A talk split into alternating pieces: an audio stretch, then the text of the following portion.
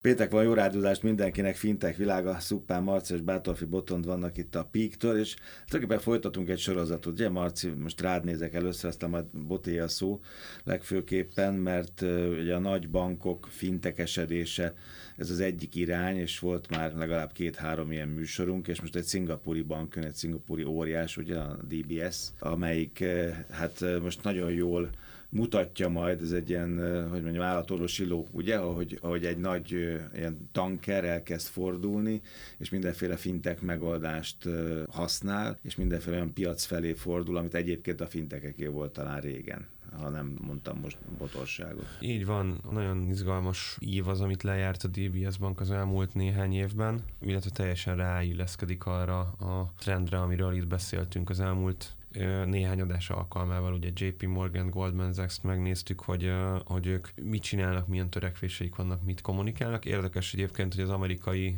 óriás bankóriásoknál azt látjuk, hogy sokszor több a kommunikáció, vagy hogy mondjam, nagyobb a füstje, mint a lengye. Vagy luféregetés, hívhatjuk ezt bárhogy. Ezek szerintem a visszafogottabbak voltak, azért ők más profillal is mennek, de vannak ott is sikersztorik, akár egy Marcus, akár egy Chase mobil applikáció, amik szerintem egész jók, meg a JP Morgan most bejelentett valamit, arról írtunk is. Lehet, hogy a beszélgetés alatt megtalálom, és akkor még beszúrjuk. Az ázsiai régió egyébként, kifejezetten ez a távol-keleti régió, nagyon izgalmas ilyen szempontból, mert a bankok is nagyon beleálltak abba, hogy fintechesednek és fejlődnek, illetve sok lifestyle szuperappot láttunk. Pont egyébként picit spoilerezek, elkezdtünk összerakni egy saját fintech indexet, mivel néhány héten belül jövünk piacra, ez lesz a világ első valódi tényleg core fintechekre fókuszáló tőzsdeindexe. Hát gyakorlatilag napról napra, illetve úgy néz ki, hogy percről percre le fogjuk képezni azt, hogy a fintech piac hogyan alakul. Ennek megfelelően Botond homlokán a ráncok szaporodnak.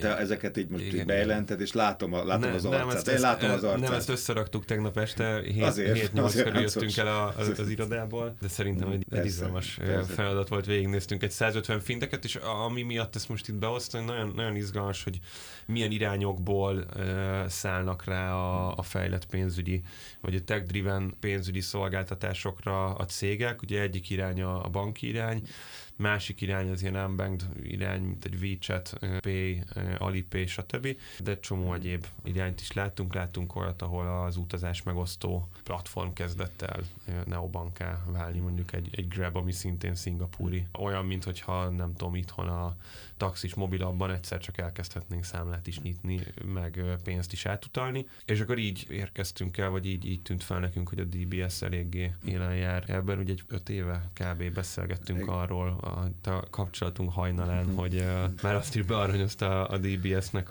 az innovációja, akkor zárult egy rosszabb szakasz. Akkor indult ez az egész nagy változás, majd úgy, hogy elavult az egész, becseget ropogott, és akkor egy nagyot dobtak. Igen, nagyjából 2016-ban indítottak el egy olyan új projektet, ami gyakorlatilag azon a felismerésen alapult, hogy a DBS kicsit elavult, ahogy egyébként sok hagyományos pénzintézet, pláne 6 évvel ezelőtt is ugye volt, és még a szingapúri piacon belül is elkezdtek veszíteni a részesedésükből, és azt látjuk, hogy azóta igazából majdhogy nem óramű pontossággal évente kijönnek valami olyan megoldással, ami, ahogy azt Marci is említette, nem ez a tipikus banki kísérlet egy fintech történetnek a lemásolására, hanem valami egészen izgalmas platformmal.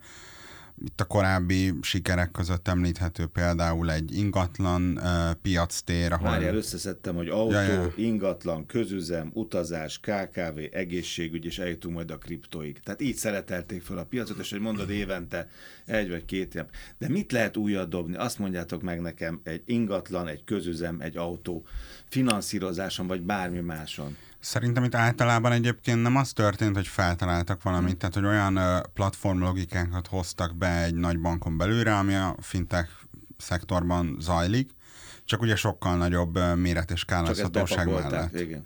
Meg ugye bepakolták, meg egy ökoszisztéma részévé tették, az fontos, hogy valójában amikor autót finanszírozom, most mi arra úgy gondolunk, hogy autót finanszírozni, akkor finanszírozom, amikor elmész az autókereskedésbe, de hát valójában az egy pénzügyi tranzakció, tehát ez az egész folyamat indulhat onnan, hogy nem azért vesz, azért egy jóléti államban, mint Szingapúr, nem feltétlenül azért vesznek az emberek autót, mert kitört az előzőnek a kereke, vagy nem indul be reggel már hetek óta, hanem azért vesznek autót, mert olyan anyagi helyzetben vannak, hogy cserélni akarják, mert amúgy nagyon izgalmas.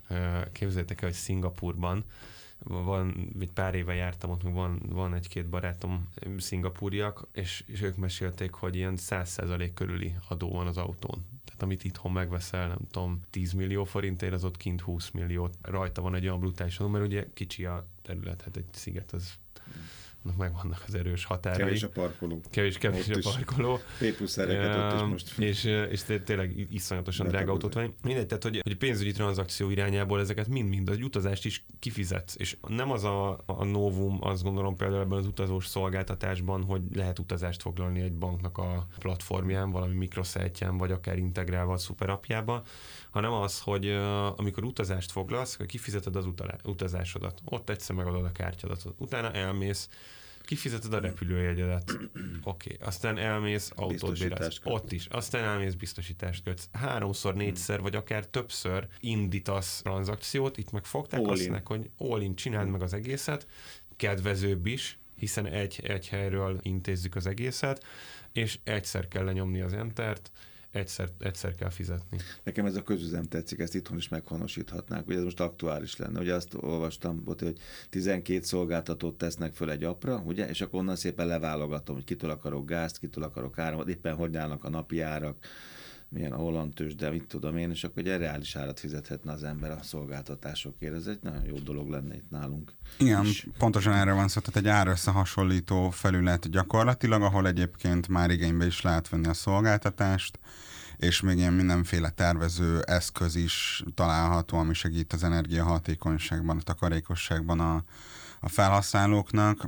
Ez is egy olyan terület szerintem, ahol tipikusan nem szoktunk minden opciót felmérni és egyesével fölírogatni, meg számon tartani, hogy hol van a legkedvezőbb ajánlat, tehát hogy itt is az összesítésnek, az áttekinthetőségnek van nagyobb szerepe, meg pontosan az, amit említett Marci is, hogy igazából a pénzügyi életét egy ügyfél az a DBS platformjain keresztül át tudja tekinteni, és egyébként szerintem ugye mindig beszélünk a szuperappokról, hogy igazából ez egy nagyon trendi dolog most, de sokan ezt még nem tudták megoldani, hogy valahogy én így képzelném el a sikeres szuperapposodást, amikor nem csak abban gondolkodunk, hogy minden pénzügyi megoldást lefedünk, hanem az életében gondolkodunk az ügyfeleknek, olyan frontokon is, ahol egyébként a pénzügyi tranzakcióra csak egy részelemként tekintünk, de a bank azt mondja, hogy én ezt a folyamatot... Teljesen megfordul a világ, ugye ez a lényeg, hogy a fejteteiről a talpára állítják a gondolkodást. Pont nem az élethelyzet biztosítás, amit már nem tudom, 5 éve mesélgetsz. Hát ez egész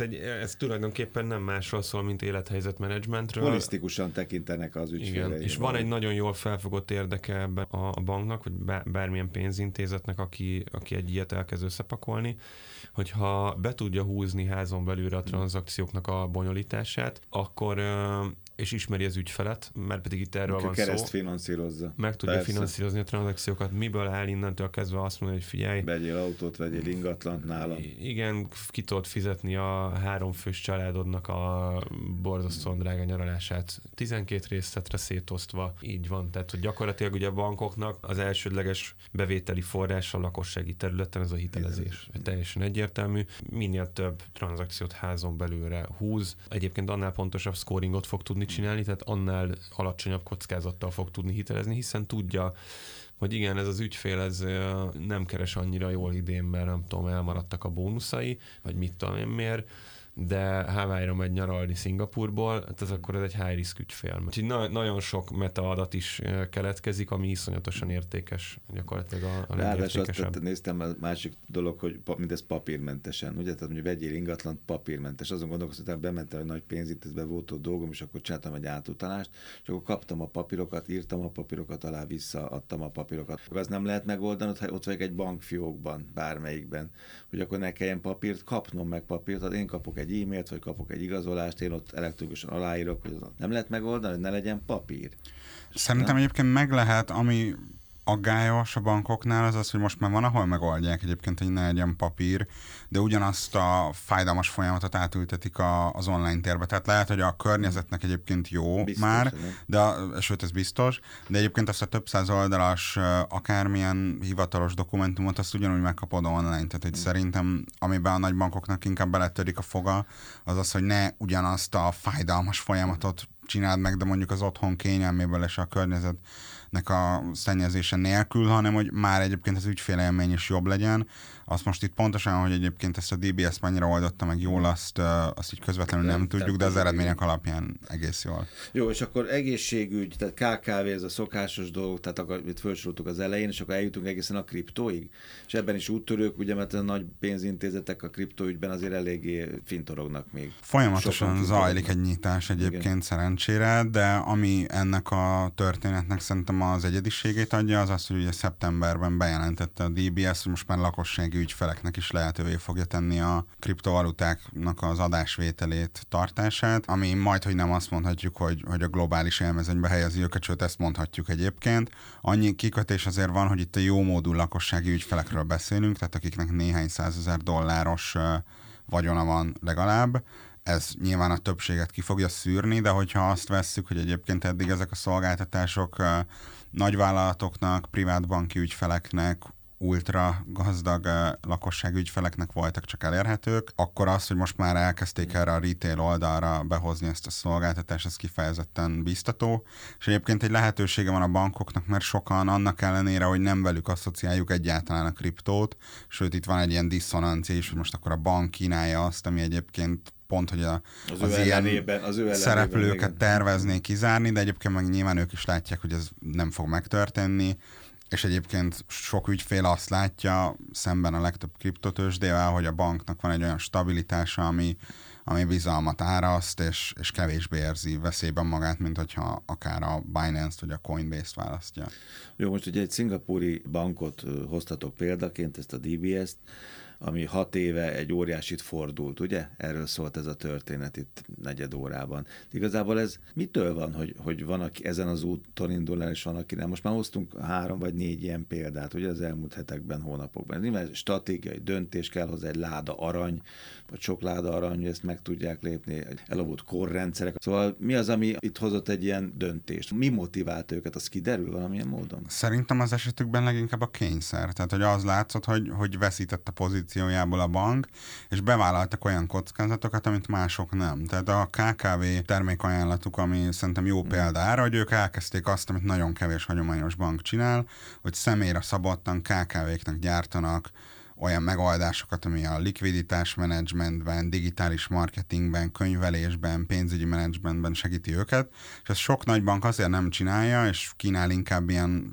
félig lakossági, félig vállalati, dobozos dolgot így átárazva a KKV-kra, mert azt látja, hogyha mindenki ezt csinálná, nem tudnánk vele annyi ügyfelet szerezni, hogy megérje egyébként külön személyre szabni nekik egy termékcsaládot, és a DBS meg abból indult ki, hogy akkor mi leszünk az egy, és hogyha viszont ezzel differenciálni tudjuk magunkat, hogy na nálunk van viszont, és ezt látjuk, hogy ebben kiemelkedőek, mert nem egy olyan píkes kutatás volt, ahol KKV szolgáltatásokat néztünk, és többször is a DBS jött ki, mint az egyetlen olyan nagy bank, aki adott területen nyújt kifejezetten KKV-knak megoldást. Így viszont már megéri, de hogy azért azt látjuk, hogy a többség ezt még nem meri meghúzni. Igen, de ez 6 éve volt. Ezért 6 éve kicsipkedte a DBS. Kivette el? Azt mondod, hogy elkezdett fogyni, ugye a kuncsaftot valamilyen módon. De ki vitt el a kuncsaftot? Nem a nagyok vitték el a kuncsaftokat, már akkor a fintekek vitték el? Szerintem tőlük a nagyok is, mert hogy azon a piacon egyébként a hagyományos bankok között egy különösen elmaradott, vagy elavult. Ja, a magyar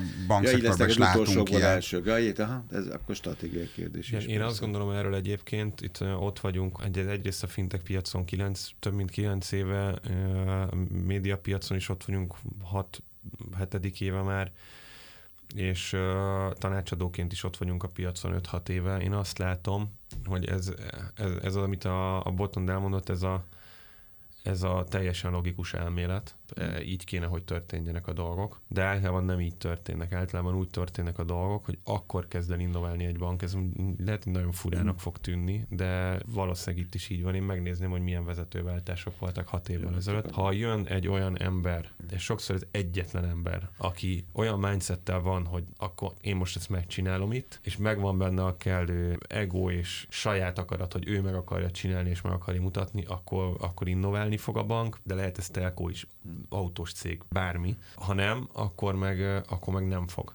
Tehát valójában sokkal-sokkal nagyobb rész múlik az emberen, az embereken, és ezek nem feltétlenül CEO-k mindig. Ez lehet, hogy a szervezet közepéről valaki azt mondja, hogy ő ezt megcsinálja, és amúgy egy jó politikus startupper veszett el benne egyszerre, és ki tudja járni azt, hogy amúgy a felettese is belehigyen, és azt mondja, hogy jó van, annyira kevés pénz, hogy csinálja. Jön az első sikersztori, akkor elkezd működni a hálózati hatás. Több ilyen sztorit láttunk a magyar piacon, ahol ez elsült jól, meg olyat is, ahol majd el fog sülni jól. Ez érdekes lehet, hogy visszanézni, hogy a DBS-nél volt ilyen változás. De ezt vissza is fogjuk nézni egyébként, és a jövő héten írunk erről egy rövidet, hogy mi lehet az emberi tényező a DBS-nek a párfordulása mögött volt-e ilyen, de én azt gondolom, hogy ez nagy részt az emberen múlik. A JP Morgan megtaláltad közben? A JP Morgan múlt héten jelentette be azt, hogy elkezd korai fizetésfolyósítást kínálni az amerikai lakossági ügyfeleinek, de gyakorlatilag idő előtt hozzáférnek majd a fizetésükhöz, ami egyébként egy klasszikus fintech megoldás. Igen. Ilyen differenciáló ereje van mondjuk az ilyen uzsorás konstrukciókhoz képest, ami sajnos az opciója volt a lakosságnak. Most úgy tűnik, hogy már a JP Morgan is szeretné jelezni, hogy aktív ezen a területen. Jövő héten meg a tanácsadók bugyraiban fogunk kodonászni? Hát egy kicsit igen, vele fogunk nézni ebbe a témába, de szerintem nagyon izgalmas lesz. Fintok, ez is szóba kerül majd. Ez pedig a fintech világa volt, az érdekességek, az izgalmas hírek a fintech.hu-n. Szuppán Mántor, Bátorfi Botond, Pík. Köszönöm szépen, jövő héten találkozunk ugyanebben a körben.